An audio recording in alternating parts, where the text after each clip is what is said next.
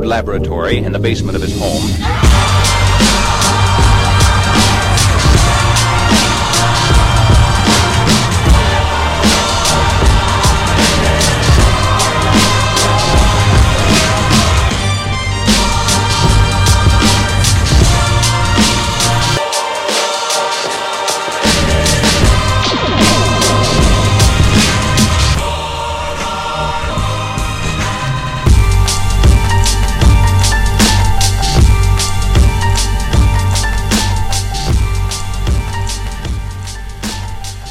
Come one, come all, and welcome to the CEO Radar Podcast, episode 49. We launched the podcast on August 7th of this year, and we are almost at the half century mark. If you enjoy the podcast, if you passionately love the podcast, please write a review. Leave a review on iTunes. You may find us on iTunes as well as all the Android platforms, SoundCloud, of course. More than 80% of all downloads, and that's all podcasts, not just ours, but the vast majority of podcasts are downloaded to the iTunes platform. So that's why I ask if you have nice things to say, please say them on the iTunes platform and, and write us a review. If you don't like the podcast, I would ask that you please not write a review. Today, I wanted to cover a subject that is near and dear to our heart that is cybersecurity. The reason for touching upon it again is a couple of things. One, I feel like boards, corporate boards, still don't pay cyber the appropriate level of respect it deserves. It's a subject matter that requires urgency, not something you address over a number of board meetings before you deploy a cyber solution. It's got to be addressed today, and it is a subject that has to be owned by the CEO, regardless of whether or not a particular company has a chief security officer.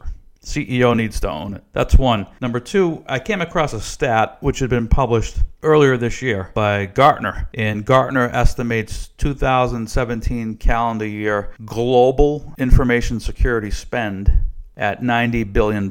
So it sounds like a large number. It is a large number. Within the context I'm about to provide, it's a small number.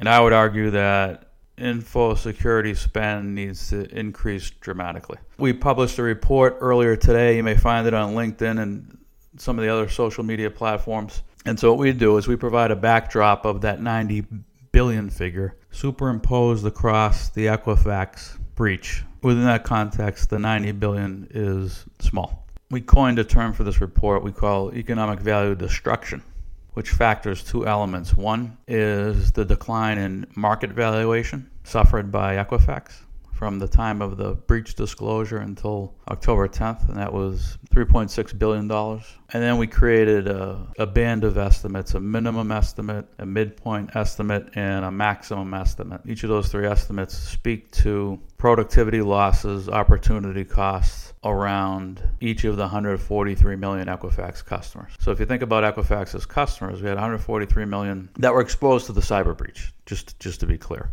you have to assume there's some lost productivity for those people. So they have to take time out of out of their lives to address the breach, make phone calls, do research on the web, whatever the case may be. Some people it's it's going to be you know a, a, few minutes of work. Other people may find that they, they have had some sort of an issue with their identities being stolen, their digital identities, and you know, more work isn't required. But if you assume that each of the 143 customers suffered $100 of lost productivity. 143 million times 100 bucks implies more than 14 billion of lost productivity. That's sort of our minimum estimate. The max estimate assumes $750 of lost productivity per customer, and the the product of those figures equals 107.3 billion. And in the midpoint estimate, $500 of lost productivity for each 143 million Equifax customers, 71.5 billion. So let's take the max estimate just for the heck of it. We'll play this through. So 107.3 billion plus the 3.6 billion of lost market cap. You know, you have a number north of 110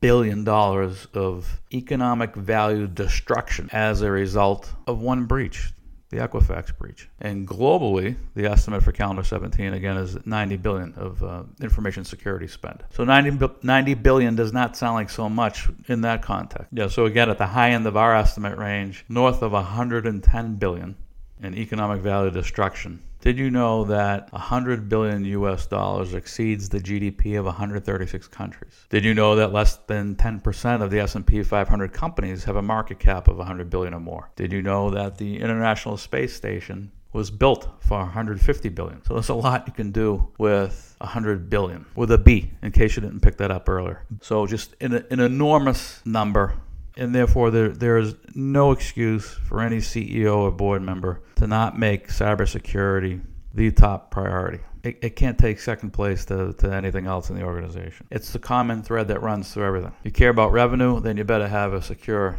cyber infrastructure. You care about profitability, ditto you care about your employees, you care about your customers, then you better have your cybersecurity house in order. We don't sell cybersecurity. That's not what we do here at CEO Radar. It's just from a corporate governance standpoint, it's just unconscionable to me that some people just don't have a sense of urgency around this subject. Equifax is not a one off. They're a shining example, but there are going to be others because I can guarantee you there are a number of CEOs and boards who are going to say, not me. We're not really an online business. Well, guess what? This is relevant whether you're online, whether you're an offline company. Customer data is stored somewhere right? So so long as you have customer data, you're at risk. And even if you don't, even if you're not a, a, a company that stores a ton of PII data, your IP, your value add, anything that's of value that's stored digitally is at risk. So can't wait for the next board meeting. Not good enough to have a, a vendor relationship in place within the next six to nine months. It's got to get done like this week. See you all next time.